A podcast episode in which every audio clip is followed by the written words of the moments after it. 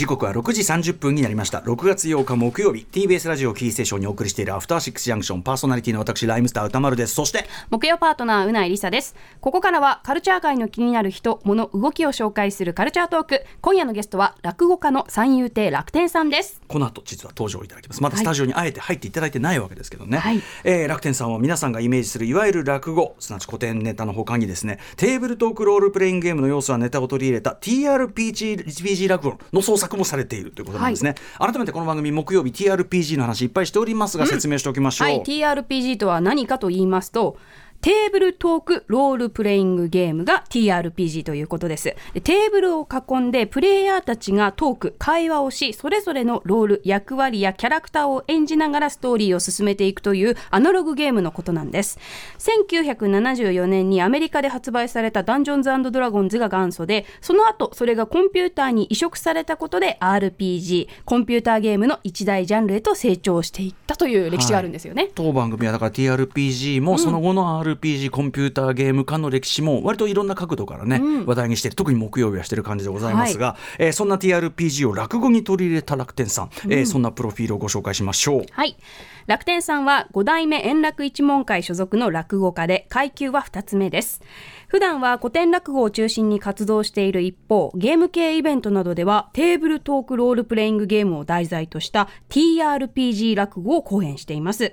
今年3月には雑誌 GMO ロックに連載しているコラムと TRPG 落語の中身を書き起こしたものをまとめた書籍、三遊亭楽天の TRPG 落語を発売しています。ゲームの監修も行うなど、落語以外にも活動の幅を広げているということです。はい、ということでですね今夜はその TRPG 落語どんなものかよりね、まあ、即こう皆さんに分かっていただくためにですね、この番組をアトロク用にしつらえていただいた短めのネタを披露していただきその後お話を伺っていこうかと思います。はい。演目は、自称物知りに根掘り葉掘り質問していく、ねどいものという落語のジャンルに TRPG を掛け合わせたモンスターねどいということです。はい、それではお知らせの後三遊亭楽天さん登場です。After Six Junction.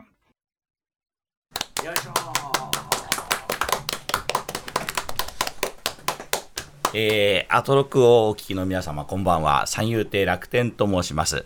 えー、本日はごくお古いところで一席お付き合いを願いたいなと思う次第でございますけれども、えー、テーブルトークロールプレイングゲームの元祖、ダンジョンズドラゴンズには、えー神話由来のモンスターの他にゲーム独自のモンスターというものがおりまして、えー中でも人気なのがビホルダーという、えーこれはどういう姿をしているかと申しますと、巨大な頭のような、えーこれが宙をふわふわ浮いている、えー大きな目玉、大きな口、そして頭のてっぺんには10本の触手が生えていて、その先端には一つ一つ目玉がくっついている。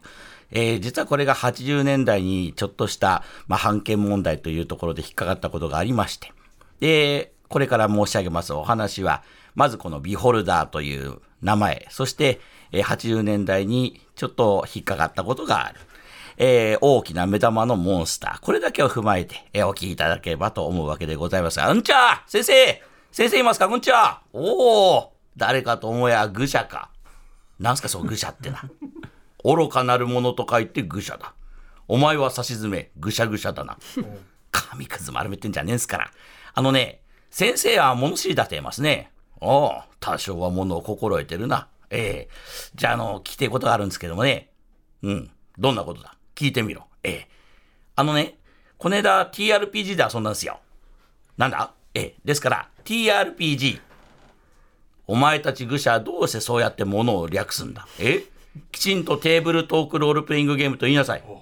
あ、じゃあ、あの、テーブルトークロールプレイングゲームで遊んだんですけれどもね。システムは何だ？え？システムは何だ？あの、D&D。いや、ですから、あの、ダンジョンズドラゴンズ。何班だ？めんどくせえな。ご飯です。それならばそうと花から。え？先日友達とテーブルトークロールプレイングゲームのダンジョンズドラゴンズ第5版で遊びましたといえば、私がこんなに聞き返したのに済んだのに、このバカ。なめんどくせえな。えーでですね、その友達が、おう、そういやよ。このドラゴンってモンスターは、どういうわけでドラゴンってのか、お前知ってるかい？ってな話になりましてね。いや、俺は知らねえな。お前知ってるかい？いや、俺も知らねえ。いや、知らねえ、知らねえ、知らねえ、知らねえ。みんな知らねえんですよ。ででね、中の一人があいよって手を挙げまして、おうそうやよ、長屋に住んでるあの先生ってえばってるやろ。あいつは知らねえことはねえなんて言ってるからね、あいつに聞きゃなんかわかるんじゃねえかってんで、ええまあ、私もね、来たくなかったんですけれどもね、まあ、しょうがねえから来たんですけどね、お前今誰と話してる あ、先生だ。あ、そういや言ってましたみんな。ええこの話先生にするなって。今更遅いよ。ええまあまあ、私にね、物を聞きに来たというところで許してやろう。そうか。ドラゴンがなぜドラゴンと呼ばれているのか、その由来を聞きたいのだな。ええそうなんですよ。知ってます？無論、知っておるな。ええじゃあどういうわけで？うん。ドラゴンというのは我が国日本の言葉で何という？まあ、竜ですかね。さよ。この竜、竜というのは昔、モロコシ、今の中国から伝わったものだ。ああ、そうだってますね。昔、モロコシでな。この竜が現れた時、皆に知らせるためにドラを鳴らした。へえ、そうなんですか？わかったかい？何が？いやだから、由来だよ。いや、わからんですよ。意地悪しねえで教えてくださいな。つまりだな。竜が現れた時にドラをゴーンと鳴らした。あ、ドラをゴーンって鳴らした。ドラゴーンって思ってドラゴン。あ、なるほどね。いや、ちっとも知らなかった。わかったならお帰り。いやいや、もう一つ聞きたいんですけどもね。あの、スケルトンっていうのがいますね。お最弱のアンデッドモンスターだな。スケルトンがどうかしたか。ええ、あの、スケルトンはどういうわけでスケルトンってんですか？スケルトンというのはどういう姿をしておる？まあ、芸骨みたいな姿ですね。うん。骨が透けて見えてるからスケルトンだ。え？あれ透けてるんですか？いや、あっしはね、骨だけかと思ってた。お前、物を少しは考えなさい。骨だけだったらバラバラになってしまうだろう。あれは筋肉が透けているから透けると。ああ、そうなんですか。いや、ちょっとも知らなかったな。もう一個いいですか？なんな、今度は。ええ、あの、ビホルダーね。バカ者。その名を言ってはならん。え？どういうわけでその名を軽々しく使うとな、とあるところから大目玉を食う。おお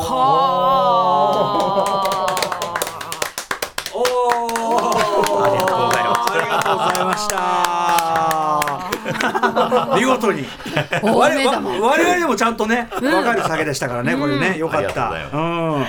さあ、ということで、はい、生放送でお送りしています、うん。はい。アフターシックスジャンクション今夜のゲストは落語落語家の三遊亭楽天さんです。よろしくお願いします。ありがとうございま。した。ありがとうございありがとうございます。ます早速一席やっていただいて、これね。ええ今のがまあちょっとさ、はい。触りというかちょっと短く縮めたはい。TRPG 落語というかね、感じということですよね、はい。ありがとうございます。これえっとモンスターネトリというね、はい。ネドイかネドイというね、ネタですけどこれあのネタネタ元の直接的なネタがあるんですかいや、えっと、直接的な元ネタはないんですけれども、その、まあ、ジャンルの中で、古典落語のジャンルの中で、ねどいものという、その知ったかぶりの人が、うん。えーまあ、適当なことを言う、ええ。はい、ものがありまして、そのフォーマットに合わせて作った。さっき。も先生のはい。言ってること、結構そうかなみたいな。なんかこう、信じちゃうよおかしなことばっかりで結構、ね、ドラをゴーンでドラゴン。とかドスケスケルトンが透けてるからとか,、透けてるか。らそんなわけあるかいっていうねえで、まあそうそういうジャンルがあってじゃあその形式を、落語の定番的形式を使っえてえ作られたのが今回の「モンスターネトリ」だとい。うことなんですね。はい。えーであの、ええ。まあ、RPG やクトゥルーを掛け合わせた新作ということであちなみに今日8時台、あのええ。アナログゲームの見本市ゲームマーケットはい。の特集をするんですけど、ええ。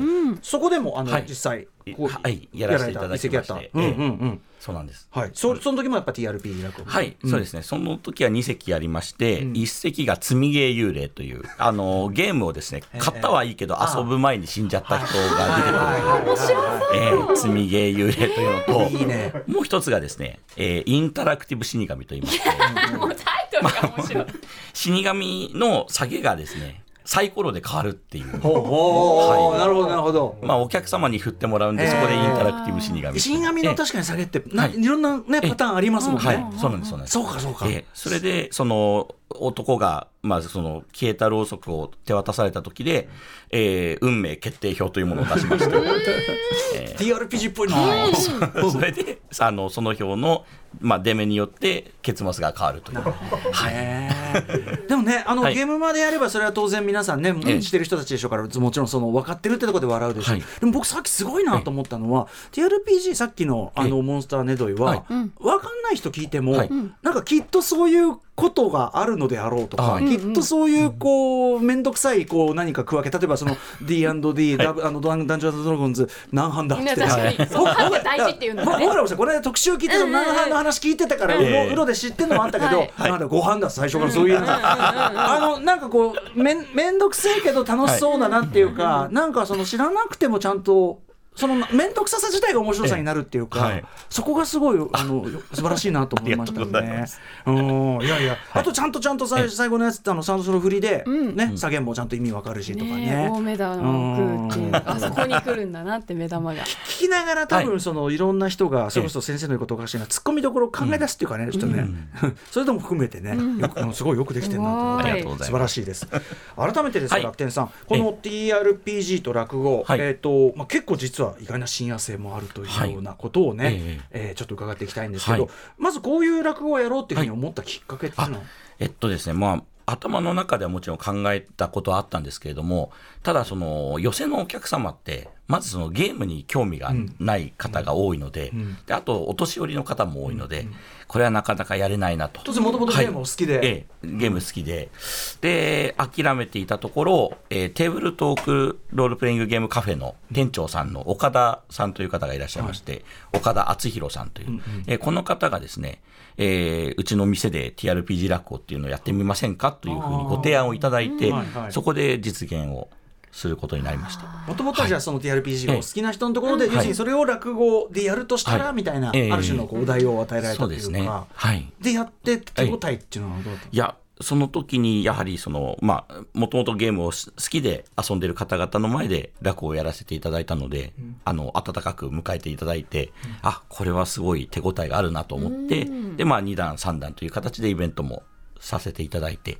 で、そのうちにだんだん広まっていって、えー TRPG フェスというイベントがあったんですね。3日間、その、大野屋さんっていうあの、熱海の旅館を借り切って、で、そこで、えっと、同時多発的にさまざまなイベントが行われるんですけれども、その中の一つに TRPG 落語を入れていただいて、で、その時にですね、えっと、グループ SNE の安田仁先生という、あの、ロードストー戦記の、えーはい。まあ、原作者の方で、で、作者の水野亮先生という、えー方も、えーそこで聞いてくださって、なんか、こんなのやってる人がいるよ、みたいな感じで少しずつ浸透していったというような、へー。はい、感じです。そういうこう好き者たちじゃない、ええさっきのもうまさにこれラジオもそうですけど、あんまり知らない人もいるかもしれない場に初めてかけた時ってのはええ。あるんですか？あります。あのまあ、それこそゲームゲームマーケットはそうですね。そのそうか、ええ。そうか。ディープさの度合い違いますね、はい、そうですね。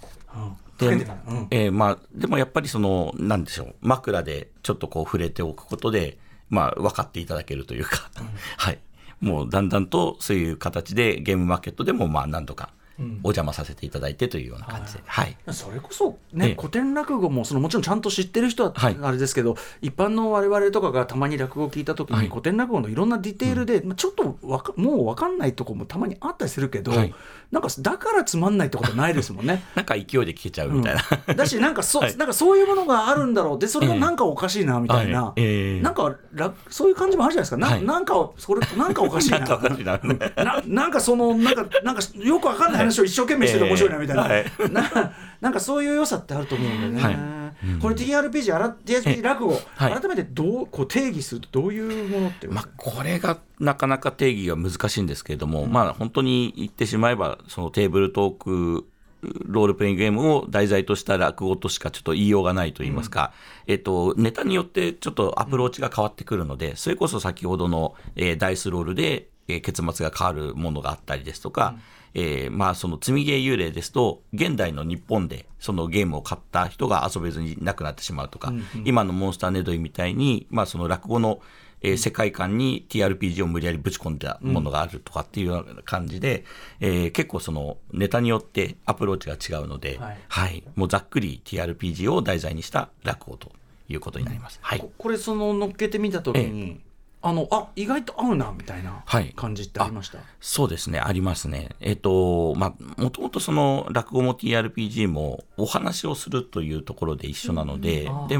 話を聞いて頭の中で像を結んで、で、あ、なるほど、こういう状況なのねっていうことを理解して楽しんでいくっていうところが非常に似てるので、はい。非常に親和性は高いなとそうか、言葉で世界を作り上げてい。く話ですもんね、やっぱ確かにね。あと即興性みたいなものもうんやっぱり TRPG にありますし、うんそういうところも親和性があるうですね。んですかね。で、あとはさらに似てるなと思うのが、その古典落語という、いわゆるその昔からずっと口伝で伝わっている落語がありまして、これはその落語家が、まあ、誰がやっても、やっぱり違って聞こえると。はいはいは例えばその、まんじゅう怖いという話があったとして、えー落語家もその、まあ、落語が一つのジャンルというよりか、落語家が一つのジャンルで、クラシックみたいな師匠もいるかと思えば、ヒップホップみたいな師匠もいて、ロックみたいな方もいて、いろんな方がいる中で、クラシックな方がやるまんじゅう怖いと、ヒップホップの方がやるええ。まんじゅう怖いと、やっぱ違って聞こえると。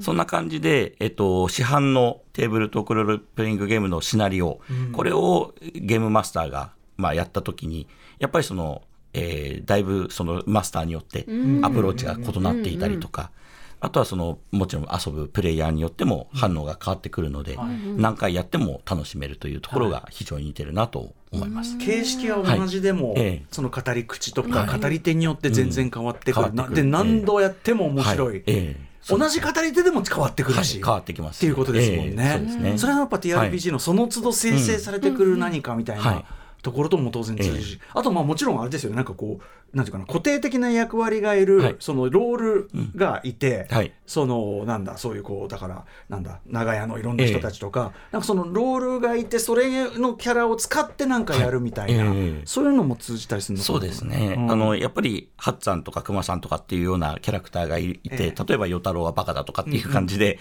もう大体役割が決まってますので、まあ、その中で遊ぶっていうような感じで、僕もあの非常に楽しみながらやっております。さっきのなんだ、はい。なんだ愚者っていう。あれもだからなんだよ太郎っていうところが、え えはい。そので TLPG 知らない人もあきっとそういうええ。言い回しがあるんだろうなっていうか、あ。はい感じがするから、やっぱおおかしいし。だから置き換えるだけでも十分面白いし、はい。そうなんだ愚者でもあなんか一気にこう入る。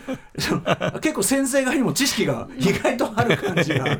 いいいいですよね、やっぱね。ありがとうございます。ん。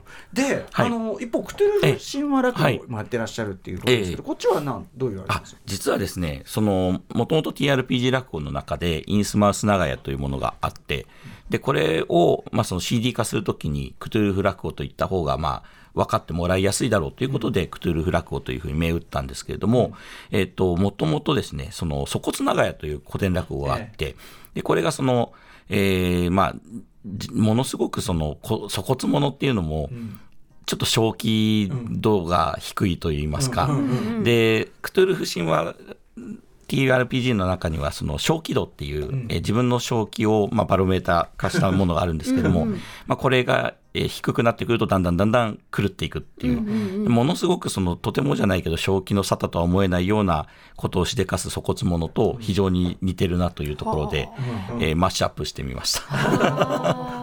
そのなんかこう、はい。最初なんだクトゥルーの世界がその、え一見こう現実の世界をベースにしながらその裏にもうなんかものすごいケオスが渦いてて、はい。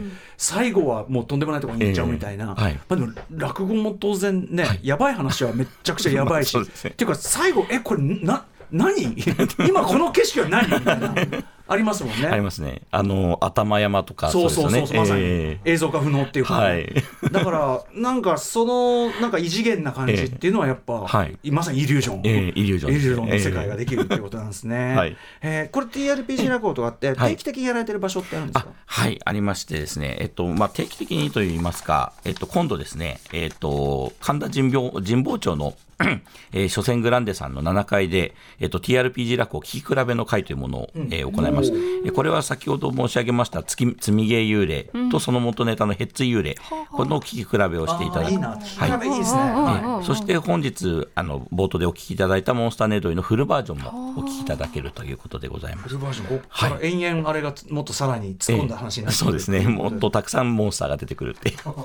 はい、であとはですね、えっと、イエローサブマリンさんというホビーショップさんで、えー、落芸というイベント、えーこちらも行います。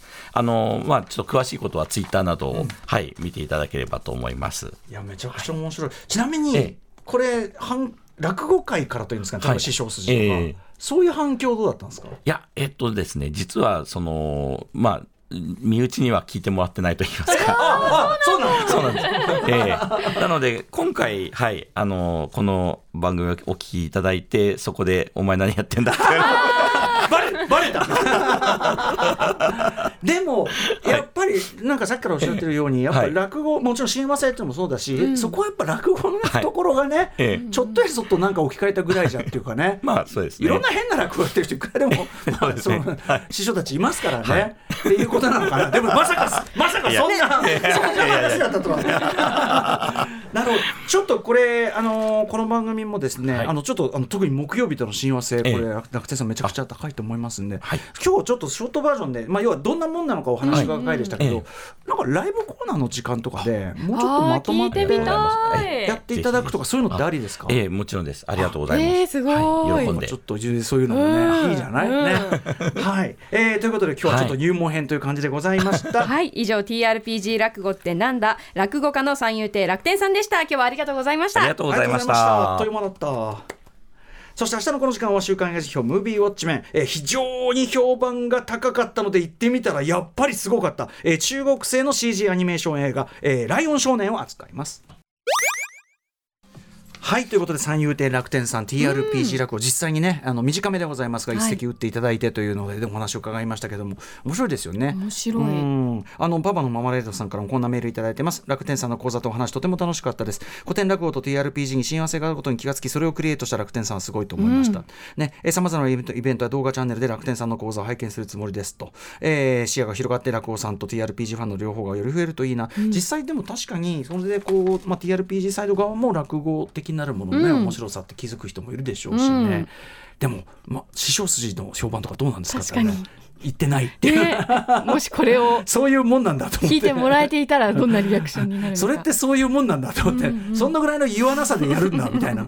それはね。大きなイベントでねもうやったりしてるけれども。そうそうそうそうそうそう。ぐらいなんだと思って。まあでもねあのいろいろ変な落語やってる人いっぱいいるんでねそれはもちろんね。あのそれこそ例えばさ、まあ、歌蔵さんの英語落語というのはさこの番組もいっぱい紹介してますし、うんうんうん。なんだろうなあの談笑さんとか僕はまああのウィークエンドシャッフル時代立川談笑さん、はいよくねあの2回ぐらいお招きしてお話を伺ってますけど、談笑さんがやってることがめちゃくちゃもう攻めてたりしますし、いろんな方いるんでね。ねいはいろんなジャンルがあるってお話もされてましたもんね。そうなんですよ。なので、はい、まあ、ちょっとまたあの、ね、楽天さん、ちょっとまた、もうちょっと長いバージョンのやつやっていただくとか、もともとライブダイレクトのコーナーは、前、例えば町田あの光さんのですね。あの、宇治周囲物語の、あの、日本語訳というのが出た時に、それの町田光さん自身の、あの、朗読というのをライブダイレクトでやってたことあるんですけど、ああいうなんか和芸系っていうか、うん。そういうのも全然入れていいと思うんですよね。めちゃくちゃ聞きたい。そうそうそう。ある種の音楽ですからこれもね、ライブですから、はい。なのでちょっとそういうのでまた楽天さんもお願いしたいなと思ってる次第でございます、えーあとまああの引き続き T シャツよろしくお願いします、ねはい。グッズ。すずりすずり by GMO ペパボさんで調べてみてください。調べてみてください。上位は今アトロック T シャツみたいですよ。After Six Junction. 毎週月曜から木曜朝8時30分からお送りしている「パンサー向井のフラット」毎日を彩るパートナーの皆さんはこちら。月曜パートナーの滝沢カレンです。火曜パートナーのココリコ田中直樹です。水曜パートナーの三田寛子です。そして木曜日は？横澤夏子です。ヤーレンズのデイ淳之介です。奈良原雅樹です。横澤夏子ちゃんとヤーレンズが各週で登場。今日も一日頑張ろうのきっかけは「パンサー向井のフラット」で